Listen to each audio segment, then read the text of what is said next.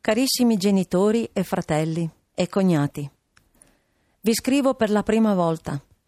Spero che questa mia vi troverà in salute come al presente e pur di me.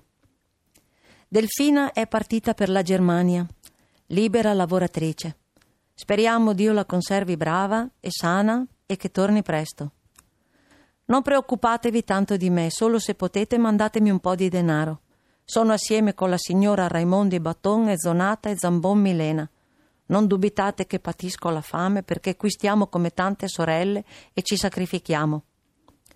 Datevi coraggio anche voi e pregate, sempre uniti i nostri cuori in Dio.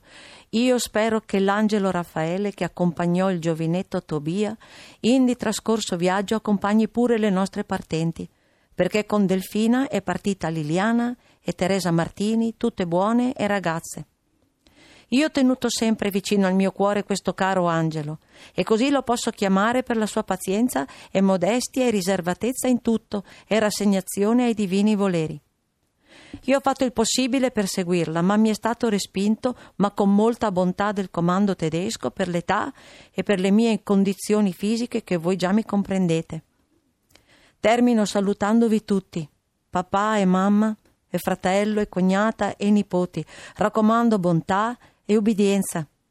Pensate a vostra sorella, così le altre nipoti e sorelle, cognato e tutti i parenti. Baci a tutti. Vostra affezionatissima figlia Maria Borgato.